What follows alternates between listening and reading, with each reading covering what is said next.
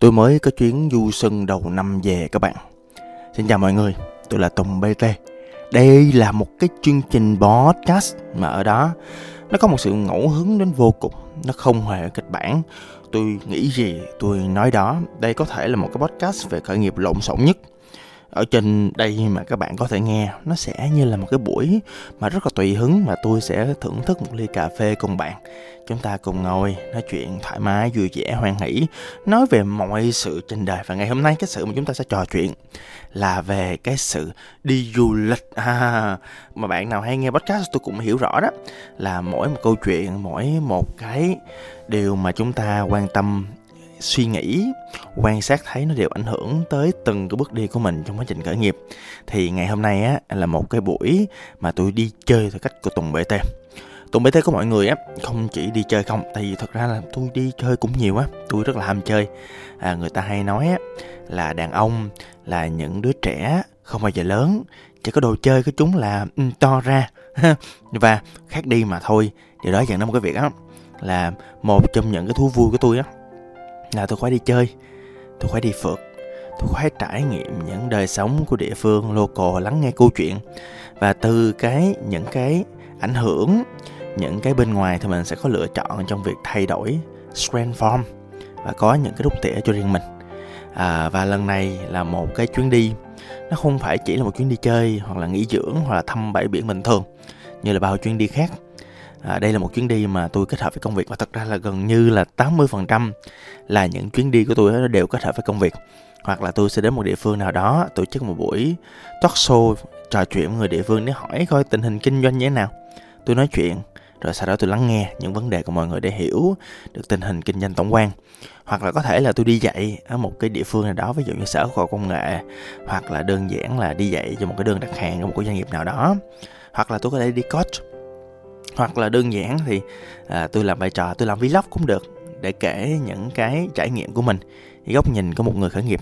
Thì nói chung á, là tôi phát hiện là bản thân mình thì đi chơi nhưng vẫn phải làm một cái gì đó có ý nghĩa, lao động chút xíu thì cuộc đi chơi của mình mới tròn trịa đó. Thì mỗi người có một cách đi chơi khác nhau. Có người thì đi chơi hoàn toàn tắt chuông điện thoại đó, bố em hút cái liều thuốc, mẹ em khóc mắt lại nhòa đó, kiểu như vậy, không quan tâm mình đi. Nhưng mà đối với tôi á, thì tôi có một kiểu là vừa chơi vừa làm. Tại vì người ta hay nói mà, nếu mà mình làm một cái gì đó mà mình cảm thấy thích, mình cảm thấy có ý nghĩa, nhất là tác động đến cộng đồng, thì nhiều khi là mình chẳng phải bao giờ làm bất cứ một chuyện gì trong đời của mình nữa. Nhất là khi mình làm việc, trong lúc mình đi chơi nó càng một cảm giác thoải mái. Và trong tâm trạng thoải mái đó thì tôi đến một cái homestay giấu tên là Golden Lotus Spa Homestay. Nó nằm ở 3B Nguyễn Đình Chiểu. Thì lý do mà tôi đến đây á, là tại vì cái này là của một chị nha, nhiều khi là tôi phải gọi bằng cô mới đúng, nhưng mà tạm thời mình gọi là chị đi. Đây là một cái nơi mà rất là dễ thương. Nó có một cái dàn bông giấy rất là dễ thương ở trước cổng, có một cái vòm cửa nó giống như là kiểu Hy Lạp vậy đó. Và bên trong á, thì sau đó mình mới thấy được đây là một cái sự fusion, là một sự kết hợp giữa kiến trúc của Hy Lạp và những cái, thật ra Hy Lạp ít, nhưng mà đa số là nó kết hợp với lại cái những cây gỗ nè, cây dừa nè, những cái cửa để co rất là đẹp nha mọi người, rất là địa phương. Nó vừa mang lại cảm giác thân thuộc với lại người Việt, nhưng mà vừa vẫn có cảm giác sang và Tây nữa. Đó chỉ là đề co, và giường thì rất là dễ thương, rất là quen thuộc với gia đình. Tôi thấy nó cứ như cái resort mà chị chủ cứ nằng nặc. Đó là homestay. Và khi mà tìm hiểu sâu vô mô hình kinh doanh nữa thì tôi mới thấy nhiều thứ mà tôi có thể rút ra từ mô hình này, có thể là lỗ. Để tôi kể thêm cho các bạn một số cái liên quan tới mô hình kinh doanh này nha. Thì đây là một cái nơi á, là nó là một cái chỗ ở mà những người đó là địa phương. Tất cả mọi người ở đây đều là dân địa phương, đều là dân Phan Thiết cả. Mà mấy chị ở đây nó giống như là mấy chị ở nhà mình á, kiểu tiếp người đầu kiểu chubby, cũng cỡ trung niên, rất là chăm chỉ, lao động hăng say, đón chào mình với một nụ cười trên môi rất là dễ thương, rất là nồng thắm, rất là tự nhiên.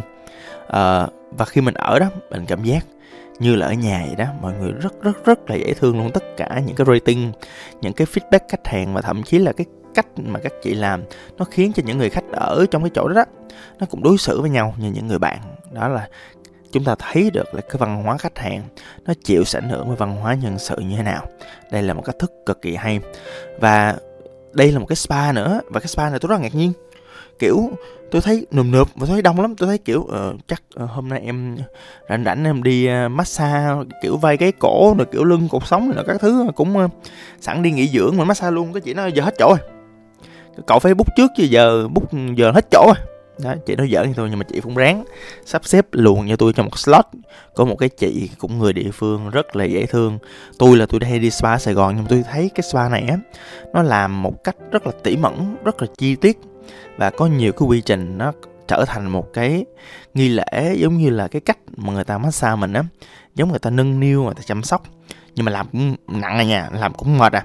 Nhưng mà làm mệt và đau xong cái xong mình cảm thấy người nó giãn ra, nó sung sướng, hạnh phúc. Cái này kết hợp giữa ấn huyệt với lại kiểu massage truyền thống Việt Nam, rất là hay, rất là dễ thương. Lotus là hoa sen mà, cũng có vài cái tinh dầu. Và thậm chí là các bạn sẽ gặp cái sản phẩm chải đất oai của tôi ở trên đó. Bạn nào chưa biết chải đất oai là gì thì bạn lướt vài cái podcast trước ở đây nè, là có một bài hát. Mà không biết làm sao mấy bạn nhà tôi, bạn social nhà tôi cụ thể là bạn tên là Sub, bạn cứ đẩy vô thẳng podcast tôi luôn á, cho nên nhiều khi khán giả nghe tôi nói chuyện tự nhiên nghe tôi hát bài thấy gớm á. Tôi cũng không hiểu tại sao các bạn lại quyết định như vậy, nhưng mà thôi kệ. Đó thì podcast này nó cũng ngẫu hứng, nó cũng vui vẻ, nhiều khi nó làm mình đang say ngủ, cái mình giật mình thức giấc chơi vậy đó. Nhiều khi ý đồ các bạn lại vậy. Và cái Golden Lotus Spa và Homestay này, lưu ý tôi lặp đi lặp lại tên đó là không phải là tôi quảng cáo nha, tại lát nữa tôi chê liền giờ. Là nó mang lại cho tôi một thứ rất là cảm giác rất là kỳ dị, là tại nó không chỉ là homestay, nó giống như resort, nó không phải chỉ là spa, nó giống như là má mình massage cho mình ở nhà vậy đó. Nó còn là một cái nhà hàng mà nó ngon một cách kỳ diệu nha mọi người. Tức là tôi đã đi Phan Thiết rất nhiều lần, tôi đã ăn rất nhiều cái đặc sản địa phương rồi hải sản vân vân này nọ các thứ, nhưng mà đây là lần đầu tiên tôi ăn với một cái biến thể rất là ngon như vậy. Mọi người nêm nếm rất là ngon, đồ rất là địa phương. Trời, lúc mà tôi nói này tôi còn thòm thèm nữa, cho nên các bạn thấy tôi ngọng mà tôi bị líu lưỡi này nọ các thứ là tại vì tôi đang chảy nước miếng. Tôi ăn những món như là ví dụ như lẩu thả nè, là một loại lẩu mà bạn sẽ ăn một số cái loại hải sản đó cùng với rau nè, cùng với lại trứng nè, dưa leo nè, rất là nhiều cái thành phần ở trên đó. Mình cứ ăn xong là mình còn cái gì thì mình cứ thả xuống cái lẩu thôi. Trời ơi, cái đồ ăn cá với lại những cái loại thực phẩm đồ nó tươi, nó ngon, nó nêm nếm gia vị tuyệt vời, rất là ngon. Rồi sau đó là ăn xong, mà thật ra vấn đề nằm ở chỗ là tại nó ngon quá, cho nên là ăn xong không còn gì để thả vô lẩu chân á, cho nên phải order thêm một phần nữa để cũng ăn thêm một xíu, rồi sau đó mới thả vô lẩu. Trời, cái nước dùng nó ngon cực kỳ. Và trong chỉ có 2 ngày mà tôi ăn cả đống muỗng luôn, kiểu ăn chả giò nè, làm từ cá nha mọi người, ăn bánh canh chả cá nè, rất là thơm ngon thanh nhưng mà rất là đậm vị. Rồi những cái món chè địa phương mà nói thiệt là giờ tôi không nhớ được, tôi ăn nhiều cái món đồ ngọt tôi không nhớ được ăn gì luôn. Tôi nhớ là ăn một cái món chè mà nó kiểu nó vừa giống như là chè đậu mà nó có chuối ở trong đó nữa, rất là ngon mà tôi chưa ăn ở đâu hết trơn á trời á. Ngoài ra còn có xôi xoài nữa, trời ơi, mà xôi xoài chỗ đó rất là hợp khẩu vị tôi luôn. Cái nếp thì nó dính xoài thì nó tươi và thơm, cái nước mà gọi là cái gì đó ta, tự nhiên quên mất tiêu, cái dừa đó, cốt dừa đó, rất là thơm thanh và không có béo lắm nha mọi người, rất là dễ ăn, rất là thòm thèm. Tôi ăn 2 phần luôn. Trời ơi, lúc mà về á, tôi là từ lúc cũng ráng giảm xuống 83 kg, giờ lên 86 kg luôn mọi người. Nói chung á là siêu ngon. Và có một đặc điểm nữa là canh lúc cỡ hoàng hôn á, là cái chỗ này nè, họ bắt đầu họ đem kiểu bánh xèo Phan Thiết ra họ bán. Và bánh xèo đó vừa làm xong cái gọi là cái bột bánh nó ăn rất là ngon nha, rất là thơm, nó không bị ngấy, và hải sản bên trong thì tươi, ăn chung nước mắm mà ngon nhất là cái nước mắm. Trời, chấm vô nó đã gì đâu, nó đã. Mà lúc mà cỡ hoàng hôn mà chiều tôi nhìn ra ngoài á, tôi nói ủa cái này resort á ta, cái này resort hay cái chợ vậy mà đông trời quá trời khách, mà chủ yếu là khách nước ngoài, cũng có vài khách Việt Nam nữa.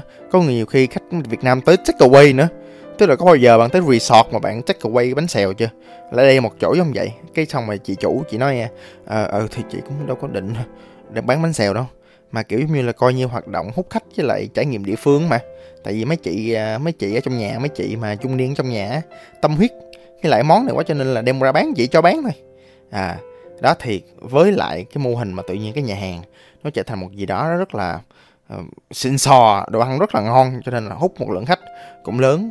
Ngoài ra nữa thì chị cũng còn bán thêm một số cái quầy lưu niệm, một số cái sản phẩm mang tính tái chế, và thậm chí là chị còn sưu tập những cái gọi là thực phẩm địa phương, ví dụ như cây xương rồng chẳng hạn, thành ra những cái món nước cốt xương rồng chị bán B2B rất là xịn sò. Vậy thì thật ra cái chỗ này á, nó phát triển theo một cái chiều hướng á, là phát triển theo chiều ngang, tức là không chỉ là một homestay, không chỉ là một chỗ spa, không chỉ là một nhà hàng, không chỉ là một nơi bán đồ lưu niệm ở dọc đường, ở trên một cái trục đường cũng lớn ở Phan Thiết. Nó cũng không phải nằm ở chỗ 61 nhất đâu, nhưng mà cũng cửa ngõ đầu tiên đi vào, là một cái chỗ mà mọi người có thể đến tụ tập để ăn bánh xèo.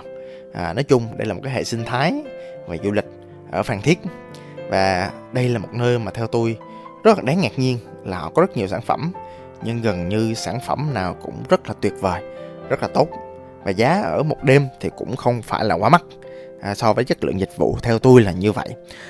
Và tôi nhìn vô mô hình là tôi chắc chắn một điều luôn là cái mô hình này lỗ chắc. Bạn nghe không sai đâu. Dạ, cảm ơn bạn đã nghe tới đây. Nhưng mà khi bạn nghe tới đây rồi, tôi khẳng định với bạn á, là lỗ chắc. Nhìn vô tiền thuê, nhìn vô tiền nhân sự, nhìn vô tiền cái công sức mà để đảm bảo mà ra được cái chất lượng mà như chúng ta đã và đang nói. Và nhìn vô là cái chuyện là những cái mà chỉ làm cái công sức, cái decor nó hơi bị nhiều so với lại cái lượng khách mà hiện nay Phan Thiết đã và đang có. Và cái vị trí của Trọng Khỉ mặc dù rất là đẹp đó, nhưng mà không quá đẹp. Điều đó dẫn đến một cái việc á là và mọi người thấy đó, thật ra giá của chỉ á, là một đêm là đâu đó cỡ 1 triệu ít hơn, nhưng mà ở Phan Thiết á, dạo gần đây mọi người lướt sơ đi, những cái resort giá nó siêu rẻ luôn. Vì sao lại như vậy? Là vì ai cũng ế. Mùa này thì thật ra là những khách châu Âu chưa thực sự quay lại lắm. Những khách mà châu Á thì lại nhiều khi là không lựa chọn Phan Thiết lắm, không quá nhiều khách châu Á. Và cái lượng khách mà quan trọng nhất của Phan Thiết thời kỳ trước là nghe thì lại không có nữa. Và khi mà hỏi chị á, chị lỗi sao chị làm chị? Chị cười cho nó, ủa sao quỷ, sao biết mày? Cái xong mà chị nói là thật ra cái mô hình của chị là hồi trưa nó khác. Tại vì nhà chị á làm rất là lâu năm B2B, là có một lượng khách rất là cố định ở bên Nga về, bước xuống máy bay là lập tức đi thẳng tới những cái resort mà nhà chị đang sở hữu. Và thật ra là chỉ cần tiếp khách Nga thôi là xong rồi, không có cần mà kiểu phải tư duy rồi suy nghĩ gì nhiều cho anh trẻ đó. Ăn chắc mặt bền đó, B2B ổn định bền vững đó, rất là ok. Đó lý do vì sao á cái mô hình của chị tạo ra hệ sinh thái này á, nhiều người vô đây thuê á, không phải chỉ người Nga nha, nhiều khi thuê 2-3 tuần, 2-3 tháng, là tại vì chỉ có một cái service full cho người ta rất là vui vẻ, hài lòng, và tạo ra một cái văn hóa rất là dễ thương, rất là thân thiện ở trong cái môi trường của chị. Nhưng mà rõ ràng trong những cái thời gian gần đây, ví dụ như dịch á, là đã thấy khổ rồi, sau dịch được mớ cái xong rồi tự nhiên giờ chiến tranh địa chính trị rồi nó có vấn đề, cho nên là chị nói thôi chờ thời đi đó. Ví dụ như tháng 1 là đã có một cái đợt máy bay đi qua rồi, cũng đi gián tiếp, không phải đi trực tiếp từ Nga qua. Rồi đâu đó cỡ tháng 10 là có thêm đợt nữa, tháng 9, tháng 10 có thêm đợt nữa, thì mình chờ thời kỳ đó thì chỉ là hút thôi.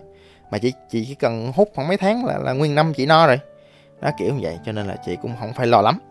Nhưng mà bản thân chị á, thì nghe hồi nói chuyện là chị đã có đồ ra, chị vẫn duy trì được cái hoạt động kinh doanh, nó cũng không quá lỗ, và chị cũng có thể nắm được 100% cái đầu ra như thế nào. Nhưng mà không phải ai cũng có được cái tiềm năng mà chị có, được mối quan hệ mà chị có ấy. Vậy mà trong một cái lúc mà kiểu tôi đang ở đó đó, thế tôi ngồi rảnh chơi này nọ các thứ, thì chị cũng đi ra, chị cũng nhờ tôi tư vấn, chị book tôi một cái lịch về cái chuyện làm sao để có thể hỗ trợ chị về marketing, về bán hàng, về sản phẩm. Và trong cái cuộc trò chuyện với chị á, thì tôi rút ra được rất là nhiều thứ mà mỗi con người mà khởi nghiệp và kinh doanh ở một độ tuổi lớn như vậy, họ vẫn khát khao để làm sao để cái doanh nghiệp của họ trở nên tốt hơn. Và cái buổi trò chuyện của tôi với chị á, nó ngắn gọn, nó xúc tích, nhưng ra được rất nhiều thứ các bạn. Chị với tôi nói chuyện về khách hàng mục tiêu, là tại vì biết là khách hàng mục tiêu sắp tới của mình á, nó rất là cố định B2B rồi, nhưng mà hiện nay mình vẫn còn phải sống, cần phải phát triển tiếp. Vậy thì cho nên là chị yêu cầu là bây giờ mình phải có cách để mình xác định được khách hàng mục tiêu. Ai là người có thể sử dụng được sản phẩm mà chị đã và đang có, sản phẩm tuyệt vời như vậy, đâu phải ai cũng hiểu và sử dụng được. họ cũng có những cái đặc điểm gì về độ tuổi, sở thích, nhu cầu, thu nhập không đó, hoặc là đơn giản là cụ thể là họ có tính cách hay là họ có một cái nhóm cộng đồng nào chung không. Tức là chị lớn tuổi nhưng chị rất hiểu là khi làm marketing là mình phải xác định lại là coi cái insight, coi cái nhu cầu, coi cái nhu cầu tiềm ẩn của những khách hàng đã và đang có phù hợp với lại cái kinh doanh, phù hợp với lại cái sản phẩm đã và đang tốt của chị. Thì lúc nào cũng vậy, cái quá trình cân bằng giữa cái sản phẩm và giải pháp của mình với lại khách hàng nó luôn là một những câu hỏi đầu tiên khi chúng ta muốn tìm hiểu về marketing. Rồi khi mà mình tìm hiểu sâu về cái insight, nhu cầu khách hàng rồi, mình cũng phải biết coi là quanh mình nó làm sao, với lại cái sản phẩm, cái giải pháp của mình á, thì đối thủ cạnh tranh làm sao, nhu cầu thị trường làm sao, kiểu điểm mạnh điểm yếu bản thân làm sao, tốt khoe xấu che làm sao đó. Rồi từ hai cái đó thì mình mới xác định ra một cái chiến lược marketing cho nó phù hợp, nó bài bản đó. Đánh vô cái điểm cốt lõi là gì, thời điểm nào, thời điểm quan trọng, 8 tháng 3 đâu có làm gì không, nó kiểu vậy, hè đâu có làm gì không đó. Rồi sau đó nữa là chị mới hỏi tôi đến một cái câu mà thường người ta hỏi đầu tiên luôn là xây dựng content làm sao, xây dựng short video làm sao, làm marketing làm sao, quảng cáo làm sao đó. Chị này cũng rất bài bản, chị phải đi từ nhu cầu, đi từ insight, concept, big idea rồi mới tới được cái chuyện là channel, chứ không phải là kiểu bay vô đập luôn như channel. Rồi ví dụ như là xong cái channel rồi thì phải phát triển song song cái kênh bán hàng sao đó, phải kiếm những người bán hàng cho nó phù hợp chứ. Và bán hàng là bán hàng online nha, không phải offline đó. Cái hệ thống bán hàng nó phải như thế nào. Rồi chị cứ liên tục chị hỏi tôi là vậy thì làm sao để mà chị có thể học hỏi và đổi mới được tốt hơn, rồi làm sao mà có thể kiếm ra được những con người mà có thể kế thừa được những thứ này nhất cho có thể. Và chị nói cho tôi về những cái ý tưởng, những cái thứ mà chị muốn làm, đã và đang làm. Chị nói cho tôi về cách mà chị dùng người như thế nào, chị đối xử rất là dễ thương với những người ở trong cái gia đình nhỏ mà chị đã và đang có, mang tên cái doanh nghiệp của chị. Và cái cách mà chị biết từng người, chị trò chuyện với từng người, và tôi quan sát cách chị mà nói chuyện với từng người như là người thân trong gia đình. Thật sự rất là hay. Bởi vậy cho nên là có nhiều cách quản trị của những người mà theo tôi là lớn tuổi, nhưng mà họ vẫn học hỏi, họ vẫn rất là cổ tiến, họ vẫn rất là hướng tới một cái việc là chấp nhận cái sự thật đã và đang diễn ra như thế nào, và từ đó cố gắng từng chút một trở nên tốt hơn trong cuộc sống. Nhưng mà nói chuyện chỉ một hồi thì mới thấy được là những cái lăn tăn, những cái thứ mà cần phải lưu ý là sức khỏe. Sức khỏe luôn là một vấn đề. Sau khi dịch rồi, sau khi mình tiêm quá nhiều thứ trong người rồi, sức đề kháng mình đã giảm, thì nó luôn là vấn đề mà chúng ta phải để ý. Và thậm chí là chị cũng nói là kinh nghiệm của chị là tốt, nhưng đồng thời không tốt, tại vì kinh nghiệm đi kèm với là định kiến, và định kiến là kẻ thù của việc học tập. Cho nên chị cũng nỗ lực chánh niệm để thay đổi cái chuyện này. Nhưng mà được cái là có một cái nữa là cái cách mà kinh doanh về mặt lâu năm, thì mạng lưới mối quan hệ lâu năm của mình nó nhiều khi mình không khai thác đủ. Cho nên là khi nói chuyện với tôi thì chị thấy là có nhiều thứ chị có thể khai thác, đầu tư, giao thiệp để mình có thể tìm ra được những con người phù hợp để triển khai những thứ phù hợp doanh nghiệp mình trong giai đoạn mới. Và cũng xin hy vọng là cái câu chuyện vừa rồi của tôi trong một chuyến hành trình về Phan Thiết và trò chuyện với chị chủ của cái Golden Lotus Homestay and Spa thì cũng hy vọng là cho mình một bài học đó. Thì bạn nào mà muốn đi thì nói bên đó là bạn có Tùng BT, tôi đoán là chẳng giảm một xu nào, nhưng mà được cái vui đó. Thì cũng hy vọng là bạn rút được câu chuyện chính bản thân mình trong cái giai đoạn mà mọi thứ đều khó khăn sắp tới. Xin cảm ơn và hẹn gặp lại. Tôi là Tùng BT.